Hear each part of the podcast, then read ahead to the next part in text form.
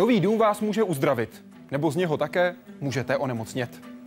Říká architekt Josef Pleskot. Svými stavbami zaujal u nás i v zahraničí. Podepsaný je třeba pod výraznými změnami v ostravských dolních Vítkovicích. Vytvořil Bolt Tower, stavbu roku 2015 i budovu světa techniky. Za tu dostal loni titul Architekt roku. Navíc vymyslel unikátní tunel v areálu Pražského hradu. Kvůli němu vlezl do studny. Jak se v jeho podání staví dům? Proč by raději žil v paneláku než v satelitním městečku? A proč si myslí, že se Češi neumí potkávat tak, aby si navzájem všímali jeden druhého? Vítejte ve světě vědy a otázek současné společnosti. Začíná Hyde Park civilizace.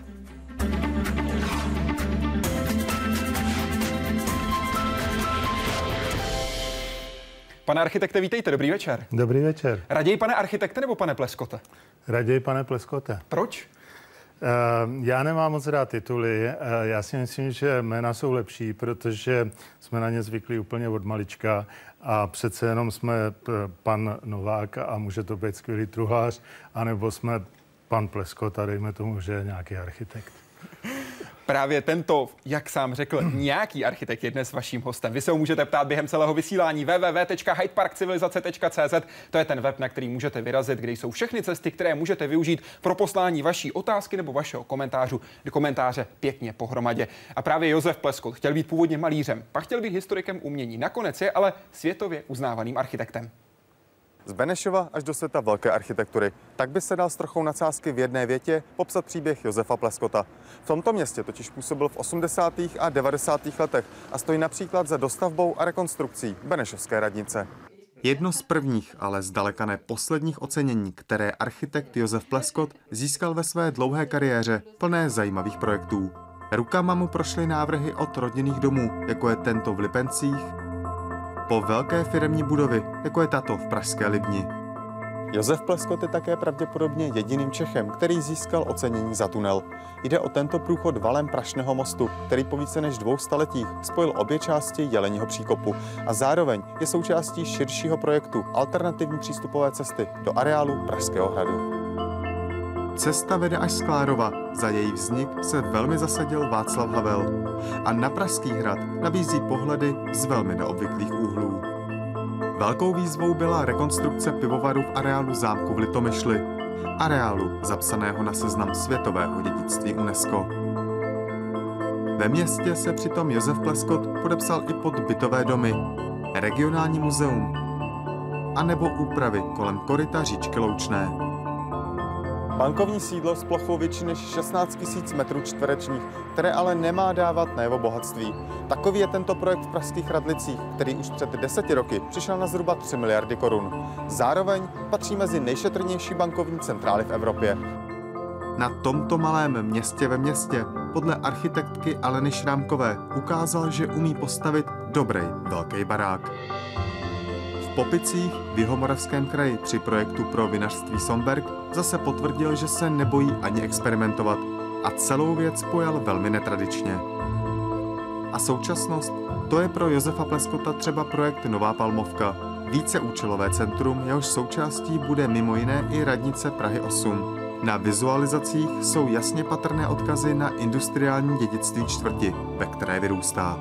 Jaroslav Zoula, Česká televize.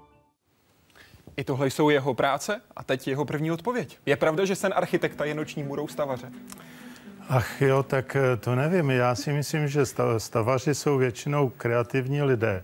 Jsou to často inženýři, kteří eh, rádi přijímají výzvy a rádi je realizují. Jak často se dostanete do konfliktu se stavařem, s tím, kdo to fyzicky musí udělat? To jo, to se často dostanu do konfliktu, ale spíš eh, s leností a ne se stavařem jako takovým. Vy, když přicházíte s nějakým novým přístupem, nějakým novým pohledem na tu věc, jak se na tenhle nový pohled objektivně, standardně dívají stavaři? Eh, no tak eh, vždycky je to záležitost nějak, nějaké diskuse, nějakého vyjasňování si pozic, že jo, a samozřejmě všechno musí být ale podepřeno eh, vůlí stavebníka, vůlí investora, že jo, takže když je všechno podepřeno vůlí investora, pak se i stavaři rádi ujmou úkolu a rádi ho realizují. V roce 2003 jste v České televizi řekl, cituji, čím jsou požadavky klientů absurdnější a bláznivější, tím jsou víc inspirativní. Myslíte že si to myslí i stavaři? Uh, já, já myslím, že dnes již ano. Kdy se to zlomilo? Já si myslím, že se to určitě zlomilo rokem 89, to znamená, že Eh, uvolněním poměru ve stavebnictví, eh, možnost experimentování s novými materiály, s konstrukcemi a tak dále. A platí to stále? Čím absurdnější nápad investora, tím inspirativnější přístup? Ne, ne, ne, ne, to jistě neplatí úplně jako zásada, to je jenom, eh, řekněme, nějaká výzva, nad kterou se potom diskutuje a se kterou se, která se nějakým způsobem dál, dál rozvíjí, možná i krotí třeba. Na Facebooku se ptá rada. Jak se ve vašem podání staví dům? Jak postupujete od prvního kontaktu s investorem až po v úvozovkách opravy po několika letech využívání domu? No, každý dom se staví přece jenom trochu jinak, eh, protože eh, když je eh, za domem, řekněme, soukromý investor, jde to všechno daleko s nás, protože soukromý investor je daleko uvědomělejší, ví, co chce, má věci promyšlené. Když je zatím organizace, je to také dobré, ale jakmile je zatím, řekněme, veřejný sektor, tak je to ouha, protože tam obvykle nejsou jasně sformulovány zadání, je, je, je, to, je to velmi těžké. Ta byrokracie Ale tedy kolem toho spíš. Samozřejmě byrokracie kolem toho je velmi obtížná. To znamená výběrové řízení na každý krok té, jedno, té, té konkrétní no, té dané stavby? To je, to je samozřejmě další věc, ale eh, eh, odpovídáme na otázku, eh, jak se vlastně staví dům, co se vlastně má stavět. Jo? Já vždycky říkám, když už víme přesně, co se má postavit, tak to dokážeme docela snadno udělat. Nebo když víme, vidíme do hlavy investora, co vlastně chce, tak si s tím dokážeme poradit. Jak to děláte vy, abyste se právě do hlavy investora co nejlépe dostal? No, to je samozřejmě zase taková jako asi, asi, asi nějaká velmi eh, otázka, která je, na kterou je individuální odpověď. No pochopitelně se snažím co nejvíce s ním mluvit, samozřejmě se snažím eh, mu nabízet například varianty řešení, snažím se mu ukazovat příklady řešení, které se nacházejí třeba jako už realizované stavby a podobně. Neboli pokouším se objevit a, a najít jeho mentalitu. Jak často si sám řeknete, potom třeba i zpětně, nepovedlo se mi to odhalit tu mentalitu? No, eh, většinou je to podle toho, jak dlouho vydrží přátelství po stavbě toho domu. Architekt Takže, a investor musí být přátelé? Eh, ze začátku možná ne, ale když nakonec jsou, tak je to dobrý výsledek. Pokud stavíme tento virtuální dům, domluvili jste se s investorem, víte, co on chce, vy víte, jakým způsobem to chcete udělat. Jak postupujete po té technické stránce, od výkresu až k samotné stavbě? No, obvykle to začíná v mém ateliéru, eh, to začíná ne v počítačích ta práce, ale skutečně řekněme tu fázi toho mentálního výzkumu už máme za sebou a víme, zadání je zkomprimováno, víme, co eh, investor nebo stavebník žádá, co chce, jaká je jeho představa, kam máme, směřovat. Eh, začíná to úplně prostě tuškovými kresbami, skicami že jo, a také papírovými modely například. Eh, množství papírových modelů se u nás eh, na stolech eh, běžně vyřezává a, a hledají se vlastně varianty, ono to na první pohled vypadá jako varianty téhož. Mohu si ale, je půjčit, prosím? Ano, ano, ano. Děkuji. Ale není to to tež vždycky, protože na těchto modelech už takto malém měřítku, kterých dokážeme třeba vyrobit, já nevím, k domu i třeba 20 variant nebo 30 variant, nebo já nevím kolik, jsou v nich na první pohled velmi malé rozdíly, ale už na těchto modelech dokážeme dobře vidět, eh, jak třeba eh, pracuje se světlem ten model, jakým způsobem se do něho třeba světlo dostává do toho domu. Zatím je potřeba vidět, řekněme, trošku zkušenějším okem právě, eh, že to je dům a nikoliv jenom papírová hračka. Pokud jde o ten vnitřek toho domu, vy, když projektujete domy, tak nemyslíte jenom na to, aby se tam člověk vešel fyzicky, ale aby kolem sebe měl ještě prostor na, jak vy říkáte, auru. Co to znamená v praxi? Je to eh, poměrně složitá otázka. Eh, já si myslím, že člověk eh, se vlastně v prostoru cítí duševně, řekněme po té stránce duševní, tak dobře, jak dobře se tam cítí jeho tělo. Eh, to jeho tělo se mně zdá, že je takovým jistým skenerem, prostě, který dokáže dokáže nějakým způsobem kopírovat prostor a pohoda nebo harmonie z toho prostoru se nutně zcela jistě promítá do, do, do vnitřku toho člověka, do duše toho člověka. Ehm, je to eh, pochopitelně velká alchymie, jsou to eh, všechno, eh, řekněme, pocity, které já sám vlastně na svém těle zkoumám celý život a taky si to ověřuju na lidech, se kterými spolupracuji. Jak to pak zjišťujete zpětně, jestli jste dal ten prostor dostatečný, nebo jestli byl třeba až příliš velký? Uh velký člověk, myslím duševně velký nebo duchovně velký, snese velký prostor, eh, malý člověk eh, ho neunese. Eh, je potřeba vidět a možná i tak trochu zkoumat právě, v jakém stavu je právě společnost, v jakém stavu jsou součástky té společnosti, to znamená jednotliví lidé, jednotliví občané. O tom letom se musí nějakým způsobem přemýšlet jsou prostory, které vás nějakým způsobem vytlačují, vytěsňují. Jsou domy, které eh, vás vlastně od sebe odhánějí, nějakým způsobem odpuzují. A je to právě naopak. Jsou prostory, ve kterých se cítíte velmi dobře. Jeden můj klient eh, říkal, že když přijde domů z práce do interiéru, který jsem mu projektoval, tak říká, že má pocit, že z něho všechno spadává tak to je si myslím hrozně dobrá, eh, hrozně dobrý vysvědčení, hrozně dobrá známka. Vy jste v roce 1998 pro časopis Architekt řekl, cituji, architektura je něco mezi zdmi, ale není to prázdno, naopak je to plno. Architekturou není ani stěna, ani okno, ale teprve souhrn toho všeho. A teprve život objeví, že jde o architekturu. Mm-hmm. Řekl byste, že tedy architekt je v podstatě psycholog svého druhu?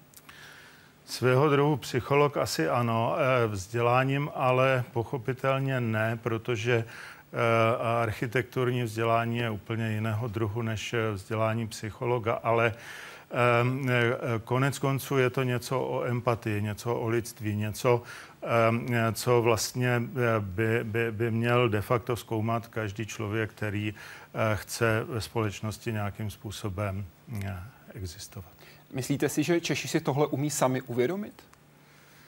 Já si myslím, že Češi úplně stejně jako kterýkoliv jiný národ, ale e, jsou prostě jisté kody asi e, v národnostech, e, v mentalitách národních a myslím si, že my Češi zrovna nepatříme k těm nejotevřenějším a nejempatičtějším a sebe si, si, si všímajících, všímajícím lidem. Pojďme k fyzické stavbě jako takové. Vy jste pro Český rozhlas v srpnu 2013 řekl, já se snažím normy porušovat skoro pořád. Stavební normy. Vysvětlete mi to, prosím. No, eh, ano, eh, pokusím se vysvětlit, ale je to na seminář. v zásadě jde hlavně eh, o, to, že existuje strašná spousta norem, které si v zásadě odporují. Protože ve stavebnictví jde všechno proti sobě.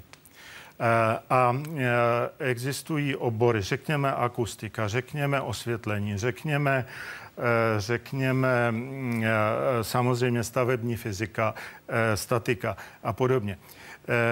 V akustika prostě se vytváří pochopitelně nejlépe tak, když existují minimální, minimální průřezy do, do, do, do fasád, že jo, neboli je minimálně oken.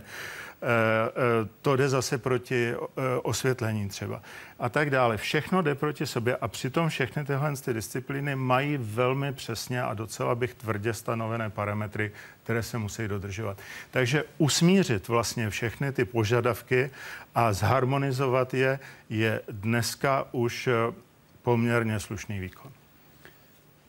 Nakonec se vám to podařilo. Dům stojí. Dolaďovat změny, detaily, úpravy, třeba i po dvou letech fungování toho domu. Baví vás to nebo naopak si říkáte, měl jsem to udělat dobře, abych na to teď nemusel sáhnout? Eh, není žádný produkt, není žádný dům, eh, který by nepotřeboval zásah eh, po roce, po dvou, po třech. Vždycky se přijde na to, že bylo potřeba něco udělat trošinečku jinak. V zásadě, když jde o drobné úpravy, doplňky, o vylepšení, protože například v oblasti akustiky se dají do, doladit věci tak jako nádherně a jemně, že vždycky tyhle ty věci rád ex post ještě dělám a spolupracuji na nich. Pojďme na web kde se ptá Jakubín, je důležité nebo dobré pro architekturu, aby byla na pohled krásná a navrhujete stavby, které jsou krásné? No, to je krásná otázka. Hlavně jde o to, že eh, vlastně vysvětlit pojem krásy. Že? Protože, eh, protože stavba pochopitelně v tom prazákladním slova smyslu, slova krása ve smyslu komplexnosti, ve smyslu ušlechtilosti, ve smyslu um, jistoty, já nevím čeho všeho, ta stavba musí být krásná. Ale u mnoha lidí často při posuzování stačí jenom dojem. To znamená make-up, to znamená, to znamená, jak se tváří jak není eh, jako, jako celá, jako z podstaty, ale jak se tváří. A tyhle ty stavby nebo tyhle ty domy, které vlastně ohlupují eh, jenom tím, že se tváří jinak, než ve skutečnosti jsou, tak ty já nemám rád. Kolik takových je, teď myslím poměrově? No, je jich dost, je jich dost, je jich dost. To prvoplánové, jakoby Eh, prodejné eh, designování staveb bohužel je velmi četné. Míříme na Facebook, tam se ptá Tomáš Lohin. Nakolik je v dobré architektuře důležitý design? Má být nadřazen funkčnosti? No, e, ano. Eh, zase e, slovo design. Muselo by se docela hodně vysvětlit, co se za pojmem design vyskytuje. Mně se zdá, že v tomto smyslu, nebo takto položená otázka znamená, že design nemůže být nikdy nadřazen, nadřazen funkčnosti, protože právě designování, právě e, uspůsobování toho výrobku, aby byl příjemný pro užívání, tak to je hlavní smysl, podle mého názoru, tvarování neboli designu. Vy jste v rozhovoru pro stavební forum.cz v prosinci 2009 řekl, v České republice se staví především strašně marnotratně. V porovnání s tím bohatým západem dokážeme vyházet ohromné množství peněz za zbytečnosti a pak nezbude na architekturu. Začíná to už u práce s materiálem. Lepší se to v posledních letech? Ano, to se lepší, protože ta e, možná právě marnotratná 90. leta, možná ke kterým se vztahuje i tento můj e, výrok, eh, kdy často movití lidé vyhazovali peníze za materiál, který se tvářil právě na to oko, jakože je zajímavý, ale za chvíli se stal nepotřebným a bylo ho potřeba vyměňovat. Jiní se zamýšlejí nad chytrými koncepty, my stále stavíme na drahých detailech. Řekl byste to o české architektuře i v roce 2015? Ano, asi bych to řekl. Já si myslím, že eh, skutečně podstatou dobré architektury je dobrý vyvážený koncept.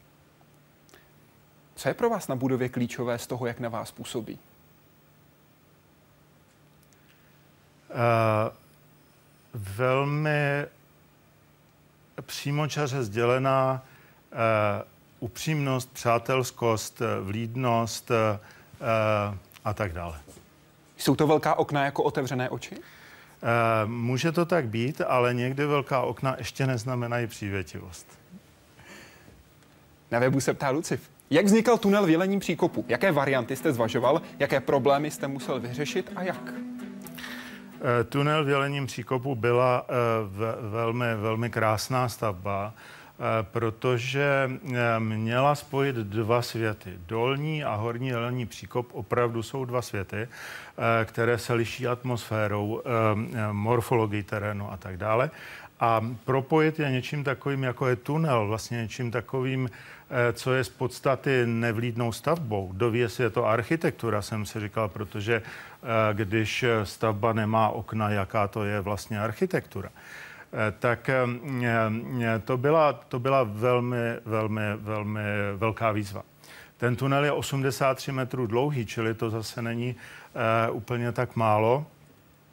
Projít ho a, a, a nezažít v něm klaustrofobii, nezažít v něm pocit prostě ztráty identity nebo zažít pocit strachu. To bylo to poslední, co jsem si přál a co jsme se s mými kolegy vlastně zkoumali, jak to udělat a cože je vlastně příčinou právě třeba toho strachu v těch podzemních stavbách. Tak jste řešili už samotný vstup do toho tunelu. Například, ale eh, teď mířím hlavně, eh, hlavně eh, k tomu způsobu, protože já jsem zjistil, že vlastně nejvíc na člověka klaustrofobicky nebo nějakým způsobem psychologicky špatně působí, když má nad sebou, dejme tomu, rovnou betonovou desku.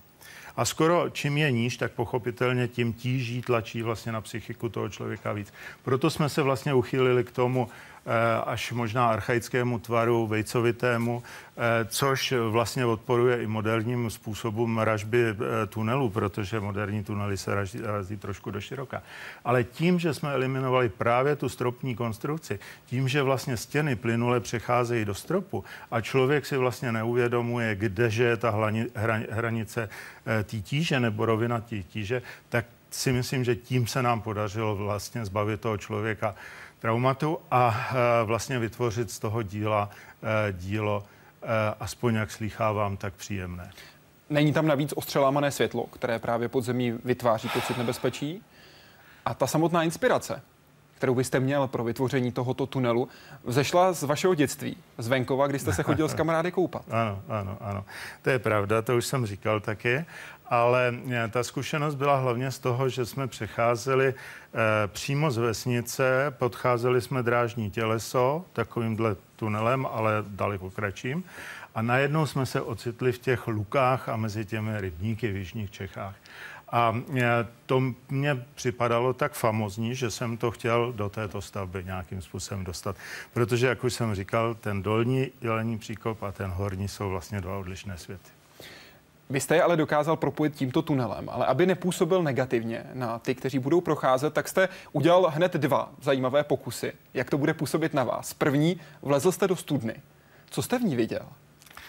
No, eh, to je, eh, to, to bylo to trošku jako se zoufalství, to lezení do té do, do studny. Eh, protože jsem chtěl vlastně si uvědomit, jak světlo na konci toho tunelu, ale samozřejmě dole v té studně bylo potřeba si nějakým způsobem simulovat tu situaci, že v tom tunelu člověk není na dně, ale na začátku, že jo. jo. Takže e, přece jenom ta, e, tu představu bylo potřeba nějakým způsobem uspůsobit, aby, aby... Ale chtěl jsem vidět, jak určitý průměr e, se, e, se, se v průmětu, nebo s, co, co se týče vlastně do, dohlédnutí světla e, třeba zmenšuje, nebo jakým způsobem se za, e, za, za e, aurou zalívá vlastně okraj toho světelného, to, toho tvoru, kterým vniká to světlo. A tyhle ty věci jsem tehdy docela velmi zkoumal druhý pokus, který jste udělal, lehl jste si na zem a v podstatě se nechal obestavit, když to řeknu trochu nadsázky, tak abyste viděli, jak na vás bude působit ten vnitřní prostor. Co jste po tomhle pokusu změnil na tom konceptu? No nic, to, eh, to už se nezměnilo opravdu vůbec nic. Já jsem chtěl jenom vidět, eh, jestli se podaří ty cihly, které jsme vlastně skládali po výšce a ze kterých jsme dělali vlastně takový efekt proutěného eh, výpletu nebo proutěného košíku, Eh, tak eh, jak to bude vypadat, když to bude stihal a když to bude kolem mě. Ale protože pochopitelně neměl jsem tu možnost postavit to na stojato, tak jsem si to vyskládal na terase a lehnul jsem si do, do, do, do toho.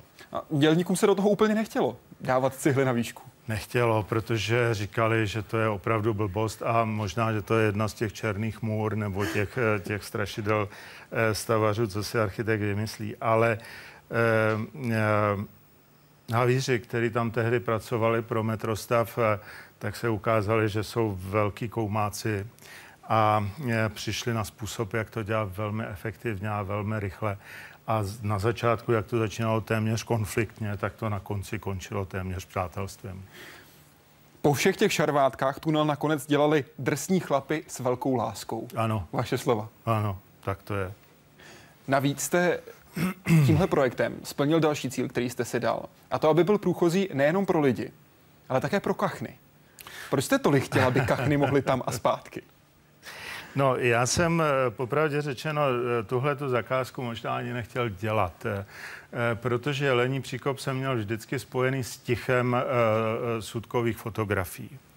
A vstoupit vlastně s hlukem a, a s, vlastně s civilizací trošku víc jako do toho ticha sudkovského se mi zdálo možná trochu nepatřičný. A na těch, eh, na těch fotografiích, nebo prostě ty kachny tam eh, v té, v té, v té brusnici vlastně proplouvají neustále, tak jsem jim chtěl umožnit, aby právě měli, aby i, t, i ta zvířata z toho něco měla. A vy jste v rozhovoru pro týden v červnu 2004 řekl, to se povedlo, teď dokážou kachny projít i pěšky. To mi připadá úžasné. to se opravdu teda stalo, protože to jsem i viděl. Eh, ty kachny se tam procházejí, eh, neplavou, a klidně se procházejí po těch roštech, jako tak velice Ale psům se na ně nechce. Psům se na ně nechce. To je zajímavé, protože pes se trošku bojí eh, vstupovat na rošty, bojí se, že by mu tam zapadla pacička a že by si zlámal. Šel jste do toho projektu nakonec i z toho důvodu, protože, eh, jak jste říkal pro hospodářské noviny v roce 2009, milujete cesty? Ano, ano. Na Co tom, na nich milujete? Co milujete na cestách? Eh, cesty vedou. Cesty prostě, to je, eh, cesta to je příběh, že jo? Cesta to je dlouhá paměť. To je nejdelší paměť vlastně eh, lidského pohybu a dokonce zvířecího pohybu v krajině. Cesta je Cesty by se měly chránit daleko víc třeba než domy. Já prostě v cestách vidím, vidím, vidím zástupy vlastně generací, které třeba eh, těma cestama eh, procházeli. A, a, a, a vlastně strašně rád si promítám třeba kroje dobový a osudy a dopravní prostředky a tohle to všechno. To se na cestách dá snít. Které cesty bychom teď měli chránit? Já si myslím, že v České krajině je mnoho cest. Kdysi jsme dělali památník 350. Eh, výročí bitvy u Jankova. A tento památník byl založen na tom, že jsme obnovili původní cestu. Takže eh, ty mapy eh, jsou často zaznamenány v mapách a ve skutečnosti neexistují. A přitom, když tou krajinou procházíte, tak máte pocit, že se na tu starou cestu vlastně jakoby dostáváte. Nikoli o cestách, ale o, dalo by se říct, velké množství příběhů, které byly napsané a které v budoucnu budou ještě napsány, mohou vyprávět Dolní Vítkovice. Právě na jejich podobě se hodně pirepisuje právě práce Josefa Pleskota. Vedle rodinných domů nebo kancelářských budov se Josef Pleskot dostal i do pomalu mizícího světa industriální revoluce. A to tady, v dolní oblasti Vítkovice, kde se stal jedním z hlavních hybatelů unikátního revitalizačního projektu. V centru Ostravy byla dnes po více než 160 letech zastavena výroba železa. Město se tak zbavilo provozu, který byl pro ně do dneška velkou ekologickou zátěží. Po posledním vytěženém uhlí a posledním odpichu surového železa areál Dolních Vítkovic utichl. Areál rušených vysokých pecí má rozlohu 100 hektarů a leží v těsné blízkosti centra Ostravy. Pracovní ruch se sem vrátil až po letech. Oblast se začala díky vizím Jana Světlíka a plánům Josefa Bleskota probouzet k novému životu. Po Vysoké peci, dolu Hlubina a dalších projektech přitáhla velkou pozornost hlavně přestavba bývalého plynojemu na multifunkční aulu pro koncerty, divadlo, konference a další dění. Těžký průmysl vystřídala kultura a vzdělávání. To hlavní, naše poslání, to, co, to, co chceme, eh, vzdělávat malé i velké děti, vytvářet v nich prostor pro jejich kreativitu. Použiju slova našeho vizionáře, Říká, kreativita je jenom jedna. Je jedno, jestli je technická nebo je eh, umělecká. Od roku 2012 je vrcholem sezony festival Colors of Ostrava. Rušno je tu ale v průběhu celého roku přesně jak zamýšlel revitalizační projekt. V areálu je pak i několik budov, které Josefu Pleskotovi vynesly ocenění. Za velký svět techniky to byl titul Architekt roku a přestavba bývalého plynojemu na multifunkční aulu Gong byla vyhlášena jednou ze staveb roku. Stejné ocenění aktuálně získala i nástavba Vysoké pece, Bolt Tower, nový nejvyšší bod Ostravy a pomyslná koruna celé revitalizace dolní oblasti Vítkovice.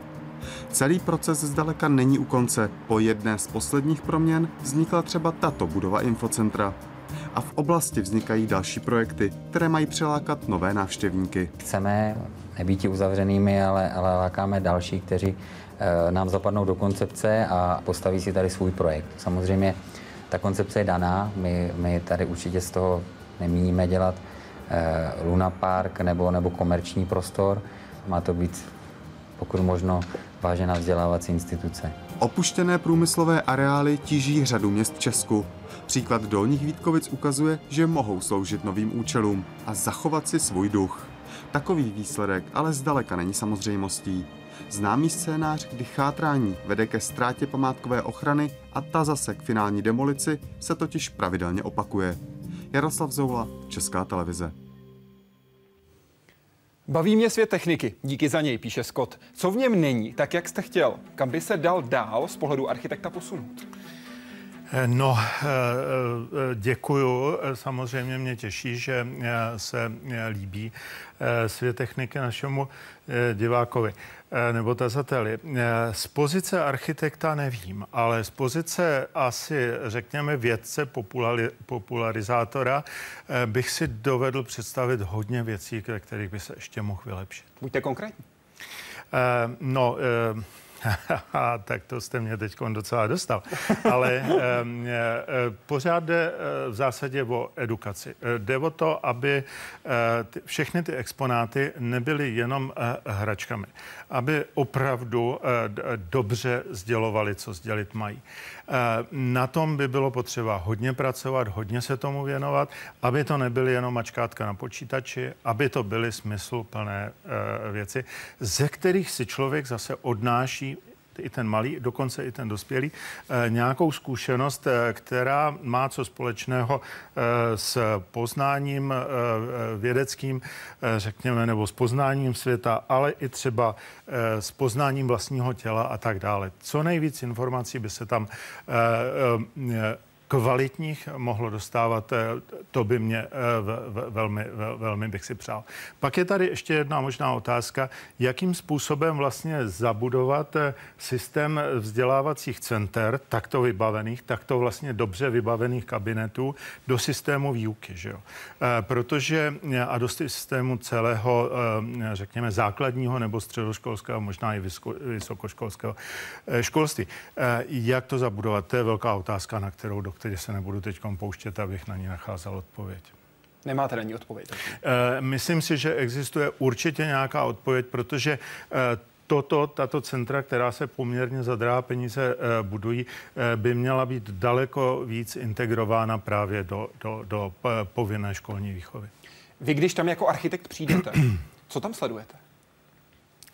E, No, eh, vždycky sleduju prostě ty, ty, ty děti, nebo ty eh, třeba jsou doprovázené rodičem nebo prarodičem, eh, jak se vlastně staví, s jakou šikovností se staví k tomu exponátu, který navštíví. Sleduju rád tu počáteční nedůvěru nebo někdy i tu počáteční hůra, zbrklost, že, že hub do toho a už se tam na něco bouchá, mačka a vystřeluje. Tyhle ty reakce rád sleduju a e, zároveň taky sleduju to, co jsem, e, nebo to, co jsme chtěli e, od tohoto specifického science centra, aby fungovala interaktivita toho specifického prostředí Dolních Vítkovic právě s obsahem toho domu vlastního. To znamená, sledujete, jak se tam lidé pohybují, jestli Sledu, je to navázané nebo ne? Sleduju tu interaktivitu toho, co je venku, s tím, co je uvnitř. Funguje to?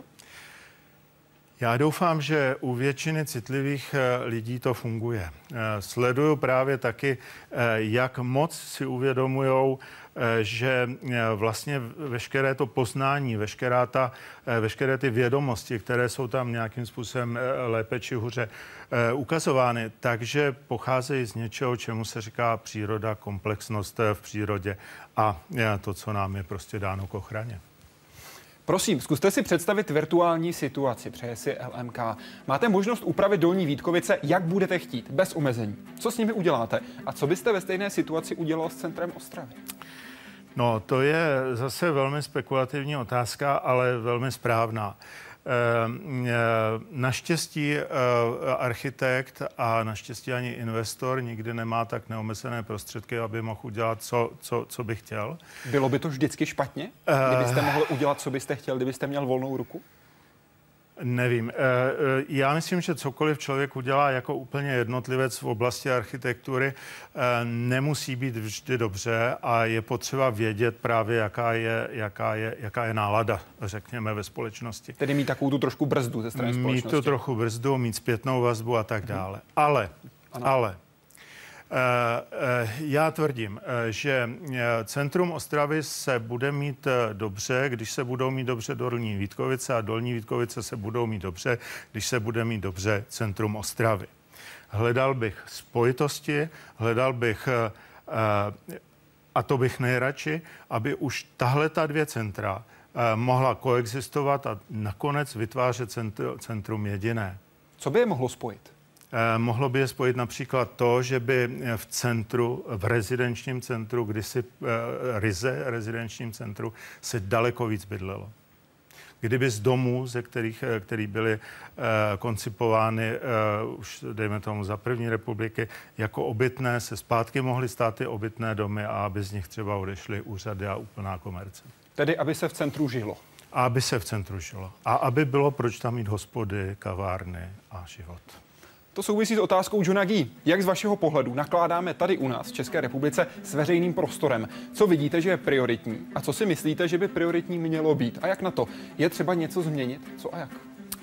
Eh, já mám takovou osu, eh, která se stává ze čtyř slov. Eh, osobnost, politika, veřejný prostor. Jsou to vlastně ale tři pojmy. Veřejný prostor má takovou kvalitu, jak, eh, jaké osobnosti, jaké lidské bytosti ho užívají a vytvářejí a spolu vytvářejí a zároveň užívají. A politika eh, jako, eh, jako, jako, jako obor, který má nějakým způsobem možnost ovlivňovat výchovu osobností nebo, nebo tvář osobnosti, tak by v tom a proto měla dělat hodně. Když možná přeložím vaše slova do vašich citací z Českého rozhlasu z roku 2013, první bod, lidé, kteří tam žijí, my, obyvatelé, málo jsme takový jako kamarádi mezi sebou. To je prostě problém asi té naší společnosti, že jsme se nedokázali skamarádit. Mm-hmm. Je to ono? Asi ano. E, jsme, nejsme dost ohleduplní k sobě, mám pocit, nejsme dost e, přátelští k sobě. E, nevím, čím to je. Jsme velmi polarizovaní, rozhádaní. A možná je to také tím, že e, sdílíme málo společných e, hodnot. Tedy, že tady chybí jednotná silná myšlenka, která by byla nespochybnitelná, za kterou by všichni šli. Trochu bych se jednotné myšlenky bál, ale kdyby byla jednotnější a vůbec nějaká byla, tak bych byl velmi šťastný. Ale neplatí to jenom pro Českou republiku. Vám tedy chybí nějaká velká společná věc, velký společný cíl, velké společné přesvědčení je možná Chy, lepší chyb, slovo? Možná mě chybí ideály. Jaké ideály byste viděl vhodné pro českou společnost v té situaci, ve které je? Eh, no především eh, je, je, je hrozně důležité, aby jsme si uvědomili, že, eh, že jsme vlastně jakoby provinc, provincií, jsme malým státem, jsme malým národem, ale že to nemusí být nutně nevýhoda. Může to být i velká výhoda. Život na okrajích, sebevědomý život na okrajích, může být velmi hodnotný. Eh, život v centrech je eh, někdy příliš, eh, příliš pod drobnohledem, příliš exponovaný, příliš vypjatý. My jsme prostě osudově periferii, ale to neznamená, že to je něco méně. Že máme být hrdí na to, co máme. Já myslím, že máme být hrdí na, co, na to, co máme. Jak se díváte na dotační podporu architektury, její smysluplnost a racionální využití? Napadají vás nějaké konkrétní pozitivní a přínosné příklady? Já za odstrašující příklad považuji betonové květináče Prahy 5. Prahy 5, co s nimi teď? No tak eh, to je obecně eh, dotaz eh, na dotace, na jejich smysluplnost a možná i možná i eh, rozumnost a racionálnost jejich využívání. Eh, já jsem se pohyboval ve dvou programech dotačních, v jednom případě v Litomyšli, v druhém případě v Ostravě a v obou těch destinacích mám pocit, že s těmi penězmi bylo zacházeno velmi, uspořád, velmi spořádaně, velmi efektivně a že, vznikla, že vznikly věci, které opravdu mají smysl. A pochopitelně tyhle ty vyhozené peníze za ty květináče na Praze eh, na Praze 5 eh, to, je, to, to, to, to jsou hlouposti a neuváženosti a je to tak trošku jako ani to nechci hodnotit. Co se s tím dá udělat? Pravděpodobně po letošním suchém létě všechny ty rostliny uschly eh, v těch květináčích a ten beton má neuvěřitelnou schopnost recyklace. Tedy využít jinde a lépe využít jinde a lépe po případě rozdrtit a, a, a, a do zásypů. Kvalita stavebních prací se nesmírně zlepšuje, i když samozřejmě stoprocentně spokojení být ještě nemůžeme. Řekl jste před 19 lety pro svobodné slovo. Jak se na to díváte dnes po 19 letech? No ano, je to, je to opravdu čím dál tím, eh, čím dál tím lepší. A, eh, ale eh, Eh, za tu dobu jsem zjistil, že vlastně nejdůležitější je lidský faktor, který vlastně s těmi všemi technologiemi a s těmi vymoženostmi, které dneska ve stavebnictví máme, jak s nimi zachází právě ten stavař, jak už bylo na začátku řečeno, jak s nimi zachází ten eh, inženýr. Eh, jsou stavby, eh, kde jsem opravdu hrdý na to, eh, eh, jaké technologie máme a jaké skvělé inženýry máme, jak s nimi skvěle umějí zacházet. Další důvod, na co být hrdý tedy. Hmm. David Švejda se ptá, architektura je tvůrčí činnost, která se musí vypořádat s různými omezeními, jakými jsou terén, genius loci, rozpočet, regulační plán a tak dále. Jsou oblasti, ve kterých se vám proplouvá s ohledem na omezení lépe, dům na samotě, industriální stavba? Ne, ne, ne. Eh, já myslím, že, eh, já myslím, že každá, eh, každá z těch z těch kategorií, které tady byly jmenovány, má svoje úskalí. Dům na samotě má prostě svoje úskalí a dům v Proluce má taky svá úskalí. Nikdy není lehkých, vlastně není lehkých úkolů. Jaký je váš názor na paneláky? Jsou to králíkárny, kde lidé jen přežívají a přespávají a nejraději by bydleli v rodinném domku? Je podle vás pokrok, že paneláky už nejsou jen bílé a šedé a že v jedné ulici obvykle nenajdeme dva paneláky stejné barvy? Hmm.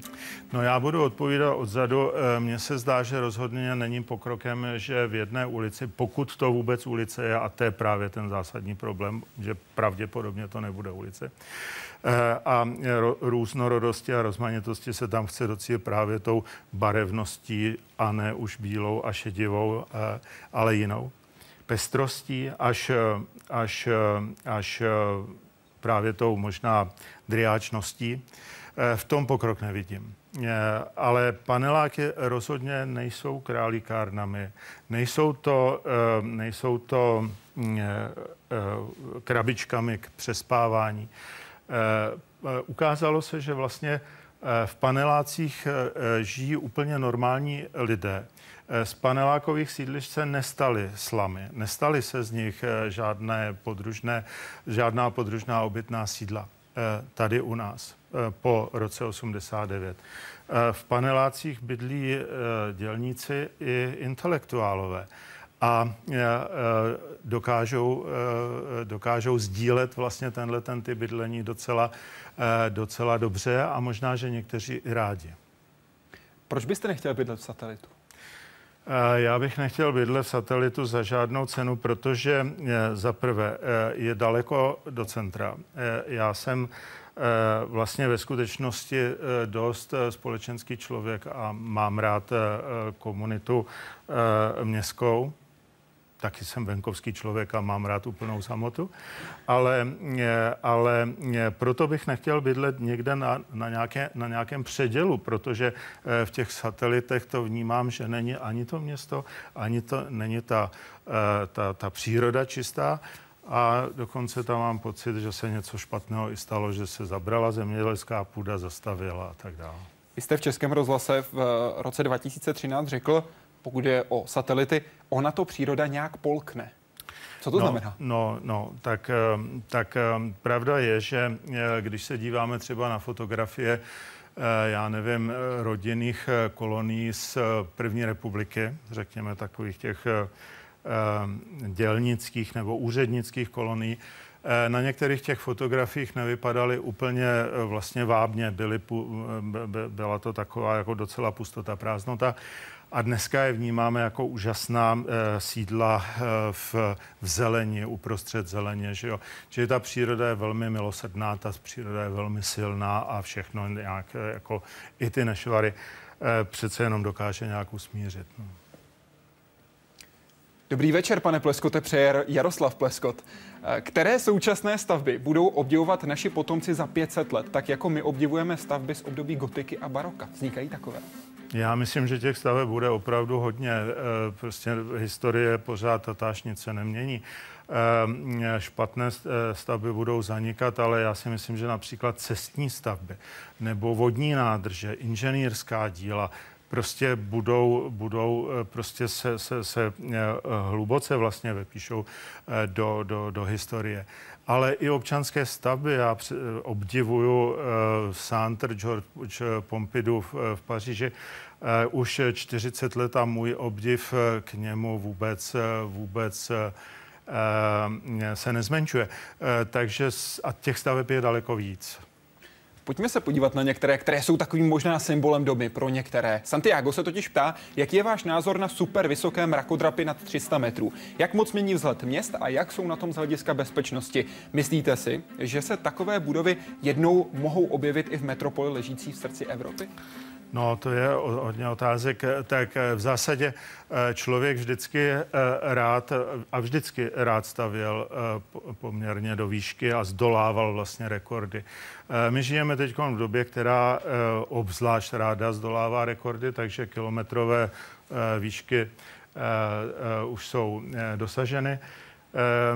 Jsou to trošku jako troufalé rekordy a možná i tak trochu marnotratné, podobně jako babylonská věž ale, eh, ale eh, prostě my se tohohle z toho eh, šimrání prostě v, v nějak jako to intelektuálního šimrání prostě nezbavíme.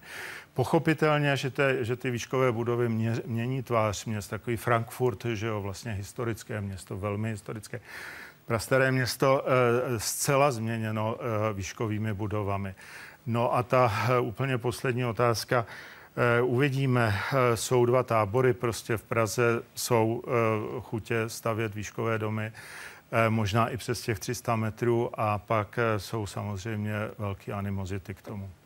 Vy byste do takového projektu chtěl vstoupit?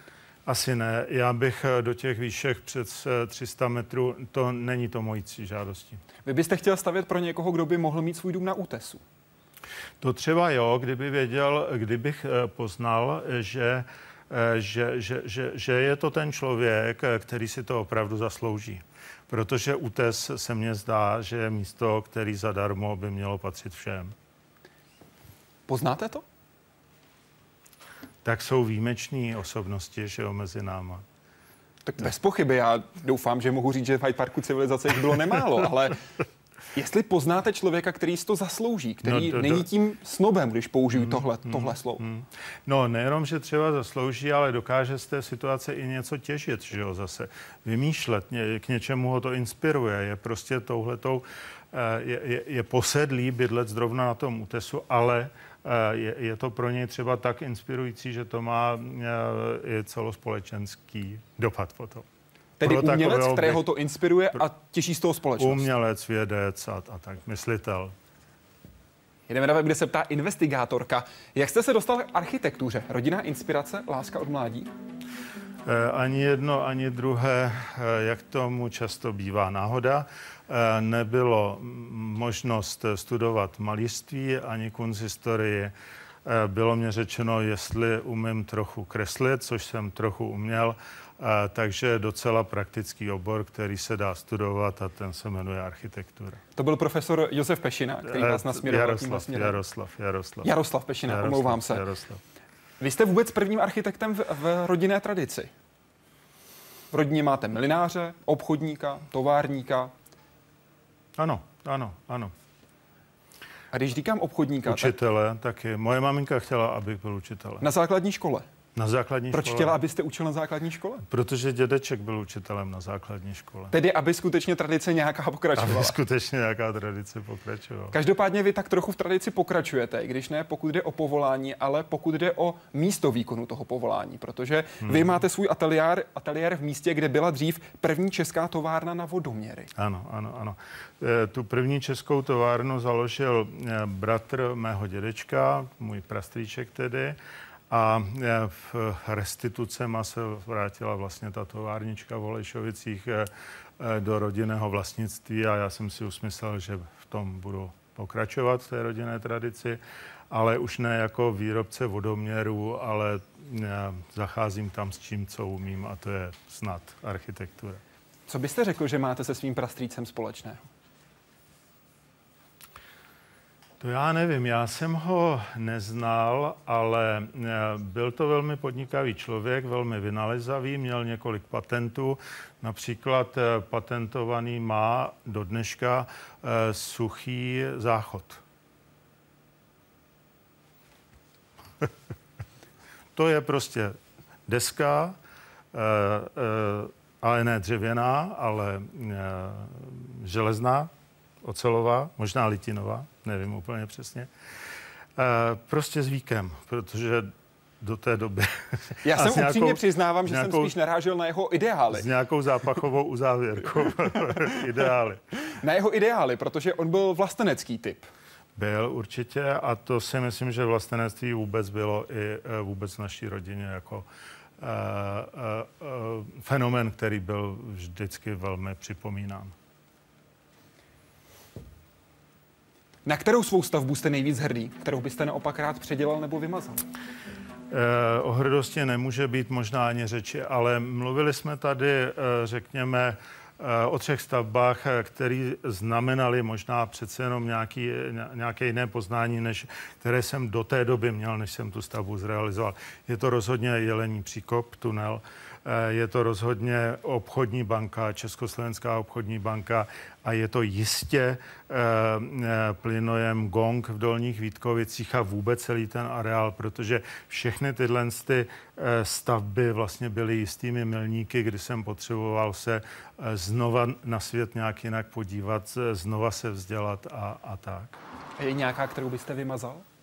A, uh, myslím, že snad ani ne. Uh, pokud eh, eh, zajímavé je, že boží milíny melou a eh, oni se některý prostě vymazávají sami. Uvidíme, jak to dopadne, zatím nebudu jmenovat. Doufujeme, že to dopadne jedině dobře. Pane Pleskote, mnohokrát děkuji, že jste byl hostem Hyde Parku Civilizace. Přeji, ať se, přeji, ať se vám daří všechny projekty, na které sáhnete. Hezký večer. Já taky moc děkuji za pozvání hezký večer. Samozřejmě splníme svůj slib a zítra pro vás natočíme rozhovor s nositelem Nobelovy ceny za fyziku Jeromem Friedmanem, tedy jedním ze studentů jednoho z otců atomové bomby, konkrétně Enrika Fermiho. Ale nebojte se, příští sobotu se budete moci ptát znovu. Vaším hostem bude totiž neurochirurg docent David Netuka. A mluvit konkrétně budeme o mrtvici, protože mrtvice je třetí nejčastější příčina úmrtí v České republice. Doufám, že budete s námi. Děkuji, že jste byli dnes večer. Hezký večer.